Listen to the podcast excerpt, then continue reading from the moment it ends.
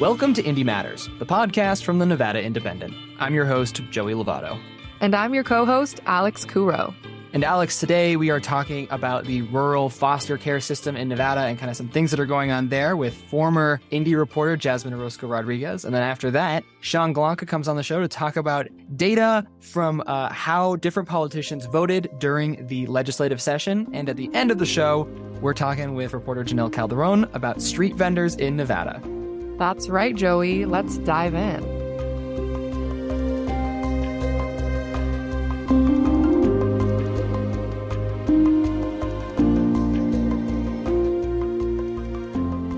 The foster care system in rural northeastern Nevada earlier this year saw such a large influx of children needing a place to stay to be cared for that social workers were having to watch over children staying in casino hotel rooms because there were nowhere else for those kids to stay. Jazmin Orozco Rodriguez is a reporter for KFF Health News and is here to talk with me today. She also used to be a reporter here at the Nevada Independent. So you've been on the podcast before. You've heard Jazmin, and it's great to have you back. Thanks, Joey. It's great to be back on the Indy podcast. Yeah, yeah. And so to start off, this is a pretty crazy story having to take kids and, and place them in hotel rooms. How did we get to this point in the foster system? Yeah. So it's normal to see fluctuations in need, but a report by The Imprint, which is a nonprofit publication that reports on child welfare and family issues, did find that there has been declines in how many foster homes are available to foster care kids. They did find a decline in Nevada from 2021 to 2022. It's bad across the state. If you spoke to people in Vegas and Reno, they would tell you that they're struggling. And then it even just gets more acute in rural areas where there's even less resources and even less homes to put these children in. Placing children in a casino hotel room temporarily while looking for a more stable home for them is definitely a sign of like a dire situation and something that state social workers would only do in a situation where it truly is an emergency. Yeah. And, and why has there been this decline? Do you know? Has there been any research into like why there's declining foster availability? That's harder to pinpoint, but the social worker that I spoke with, who's based in Elko County, she thinks that there's a variety of factors for this. And some of the things that she mentioned include the economic hardships. And we've been hearing about inflation for a long time now, and that's hitting families hard. And foster parents do get extra funding help to help take care of any foster kids that they have in their home, but sometimes it might just not be enough, especially with inflation. I've also heard that the process is very burdensome and onerous. It's a long process and uh, there's a lot of paperwork involved. There's, you do background checks, which is all for the safety of the children. But I've heard from experts and social workers and people who've been through the foster care process that it definitely could be streamlined a little bit. So, what's the solutions that are being proposed to help? Is it is it just pump more funding into the system? Is it to reduce that onerous kind of application process? Is it a combination of things? really the the thing that social worker I spoke with for the story is focusing on at least in Elko County she is really working hard to just make sure that she's speaking to each community. Elko County is large. It's like more than 17,000 square miles. It's one of the largest counties in the country just by, you know, land mass. So she's just making sure she hits all those farther flung communities in the county to make sure that community leaders and city councils know what is going on and so that they can regroup within their community and try to find solutions and just encouraging more people to become foster parents. Like that is something that they're really, really focused on is just making sure that if you're driving on I 80 going east in Nevada, you will probably see a billboard at some point that is advertising becoming a foster parent in rural areas in order to keep the foster kids who need parents in this area, who need homes, to keep them in their rural communities. Because if there's no foster parents in these areas, they get sent hundreds of miles away to Reno or Vegas. And that's just further adds to the destabilization of what they're experiencing. Is this a unique situation right now where it's just like too many kids, or is this kind of an ongoing problem, a systemic problem? The social workers in rural areas have been really promoting and trying to encourage people to become licensed foster parents for years going back before the pandemic. But the social worker that I spoke with did mention that this is the worst. Early 2023 was the worst that she'd seen the situation in her 20 years as a social worker here. I think the situation just hit a critical point earlier this year. As far as we know, their children are not being housed in casino hotel rooms anymore, but they're hoping obviously that they don't need to go back to relying to that again. Yeah. Well, and in your story, you talked about other places around the United States that are also dealing with a, a, similar situation, and and they're housing children in places that are even more kind of extreme than eh, hotel rooms, right? Right. Yeah. So one of the examples is North Carolina. Children there were being placed in jails and emergency rooms. And state lawmakers there were working to give more funding to the child welfare system. And in Sacramento County, California, that was another big story that children were being placed in a former juvenile detention center that was being used as a temporary shelter. When these organizations don't have homes available, they resort to using these temporary shelters that are not suitable for children. And what is the impact that this has on children when they end up in a casino hotel room instead of in a foster home? I would imagine it would be so confusing for a child to be taken out of your home is a it can that can be in and of itself a very traumatic experience. And I'm sure there's mental and emotional distress that goes along with that.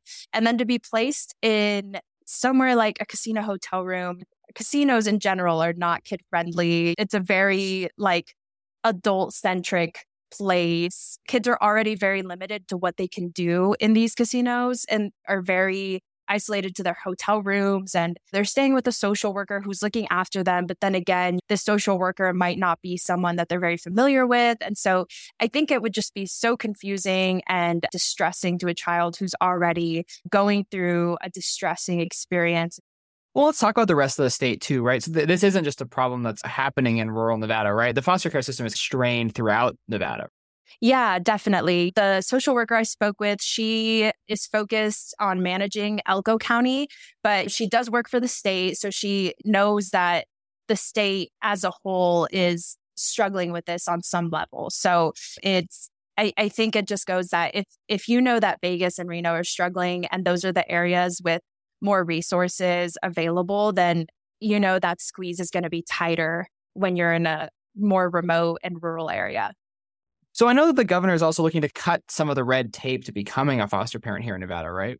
So at the beginning of the year, Governor Joe Lombardo, one of his first actions as governor of the state of Nevada was to require all state agencies to suggest regulation cuts. He was on this mission to cut red tape across all state agencies.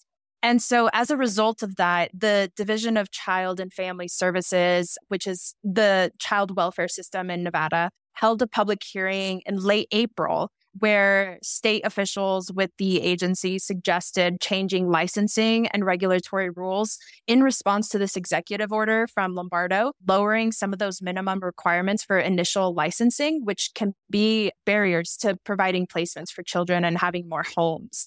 Well, Jazmin, thank you so much for chatting with me today. I'm sure there'll be more reporting on this in the future. Hopefully, we'll have you back on the podcast to talk more about all of your amazing reporting over at KFF Health News. Jazmin, thank you so much. Thanks, Joey. It was so great to be back on Indy Matters.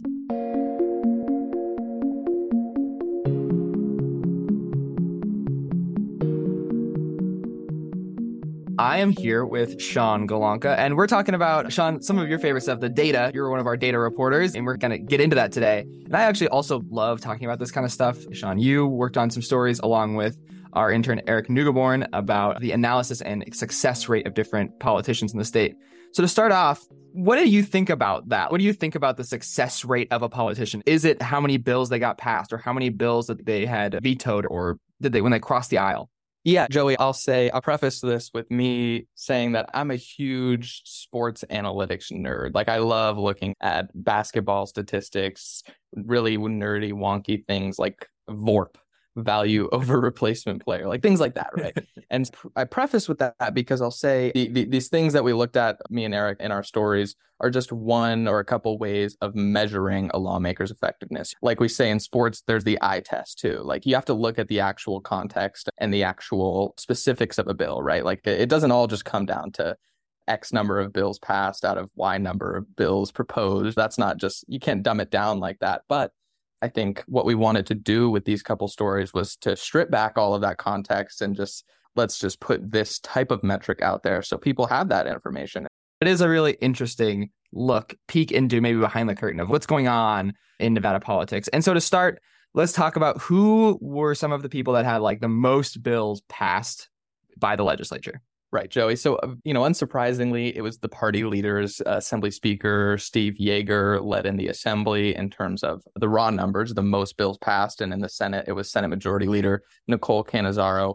Let's just lay out right now what the dynamics of the legislature were a Democratic supermajority in the Assembly, a near supermajority, Democratic supermajority in the Senate. With Democratic control of these chambers, you're going to see a lot more Democrat backed bills being passed than Republican ones, even with a Republican governor who vetoed certainly a hefty number of Democratic bills. But having that control in the legislature is going to give them a huge advantage in terms of the numbers passed. Rather than focusing on the raw numbers, I frame the story a little bit more around success rate because the raw numbers really can vary depending on what kind of a lawmaker you're looking at. For example, incumbent returning lawmakers have more bills than freshman lawmakers, and lawmakers in the Senate have more than their counterparts in the Assembly. There are 21 senators and 42 Assembly members, so just makes sense that the senators would have more bills basically to propose. I want to talk about that for um, just a um, second. Like they're actually, I think people don't understand this, that they're actually allotted an X amount of bills that they're allowed to bring forward. They can't like exceed that number, right? Right. And so, yeah, there is outlined in state law each type of lawmaker, freshman or incumbent, assembly member, or senator, basically that's like four different kinds of lawmaker, have a certain number of BDRs, bill draft requests, that they get for each legislative session. Certainly, there are some ways to surpass that. For example, with the party leaders, they get emergency requests where, you know, late in session, things like Assembly Speaker Steve Yeager's big homelessness bill, AB 528, that was an emergency request. The way that we graded this analysis was by looking strictly at who introduced the measure, who was the first primary sponsor listed on the bill. Got it. Like you said, obviously Democrats are going to like if you're just looking at it without having any context, are going to have a lot more success because they have the dominant numbers in both the Assembly and the Senate. But let's talk about those Republicans and who was the most successful Republican? Obviously, having to struggle through getting past the Democratic machine in Nevada that's here right now. Who were the successful Republicans to get through that? On the Republican side, we similarly saw in terms of just raw numbers, it was the party leaders, Senate Minority Leader Heidi Seevers Gansert, Assembly Minority Leader PK O'Neill. And again, that was just because they had emergency requests and that sort of thing. They introduced more bills. In terms of success rates, the top Republicans we saw were a pair of freshmen in the assembly, Gregory Koenig and Rich DeLong, who both went two for three on their bills, which was pretty high ranking in terms of success rate. I think the next closest in the assembly was Assemblywoman Melissa Hardy at 349.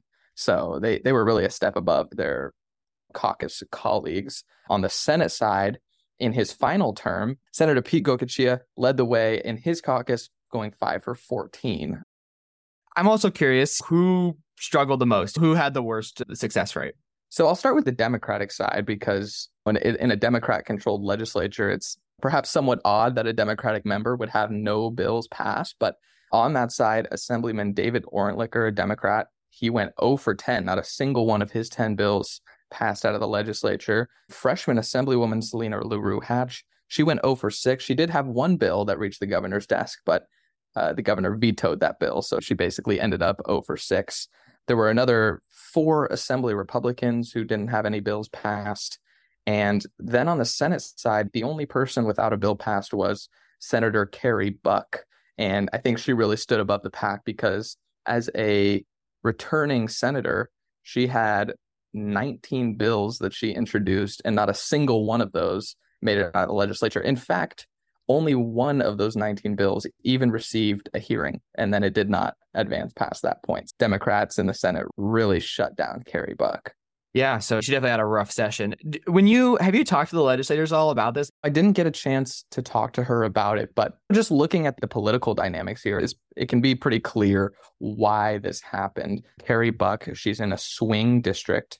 I think she only won by a few hundred votes in 2020 after in the same Senate district. She lost by a few hundred votes in 2016. So this is a swingy, tight district. And like I said before, Democrats in the Senate are on the verge of a supermajority. If they take one more seat in the Senate, they'll have a supermajority, 14 seats. And so Carrie Buck, she's up for reelection in 2024.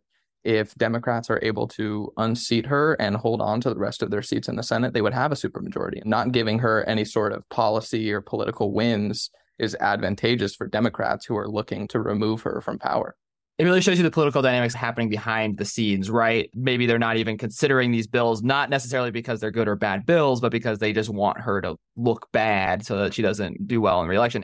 But I also wanted to talk about vetoes, something you brought up briefly. What are the vetoes looking like? This is the most vetoes a governor has ever issued, right? Uh, in a single session, Lombardo 75 vetoes set the record this year. And unsurprisingly, these were nearly all Democratic bills that he vetoed.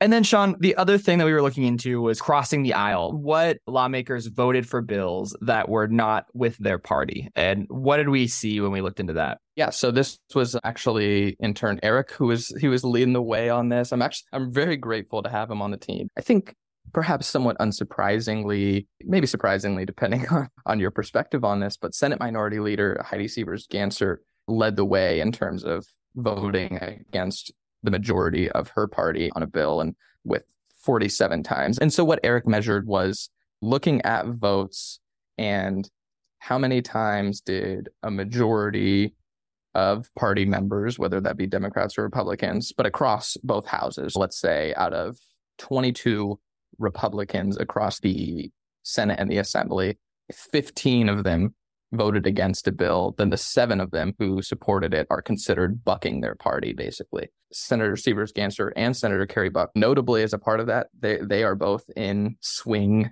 districts. So they're in districts where a far right Republican might be less likely to get elected versus somebody who's a little bit more moderate and can appeal to that broader audience who's represented by that district. And what about Democrats, Sean? How many Democrats are voting for Republican backed measures? I would say, Joey, that a lot of the folks that we saw at the top of the Democrat list in terms of bucking their party were Democratic lawmakers who were voting against Democrat backed bills. So you saw a wide majority of Democrats voting for a bill, but then maybe a select few Democratic lawmakers who were basically, they said they, they couldn't support whatever measure it was. And Assemblywoman Shondra Summers Armstrong led the way there. Right behind her was Assemblywoman Clara Thomas.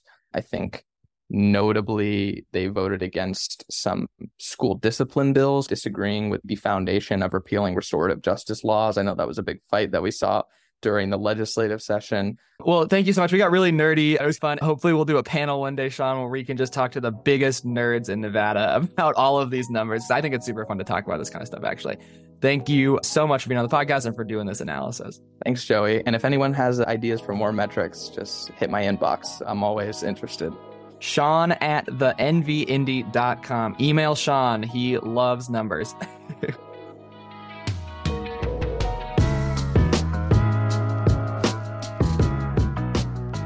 I am now joined by reporter Jannelle Calderón. Jannelle, how's it going? Hi, Joey. Good to be here. Yeah, good to have you on the podcast. And today you're talking about SB 92, which was passed by Senator Fabian Doñate, and it's helping with street vendors. Yeah, so it's essentially adding regulations and a license for them. So now this is legitimizing them as small business owners. And with that, there's health regulations that they gotta come up with, and they're gonna come up also with maps of where the vendors can operate. And this is mainly in Washoe and Clark counties because of the population limitations.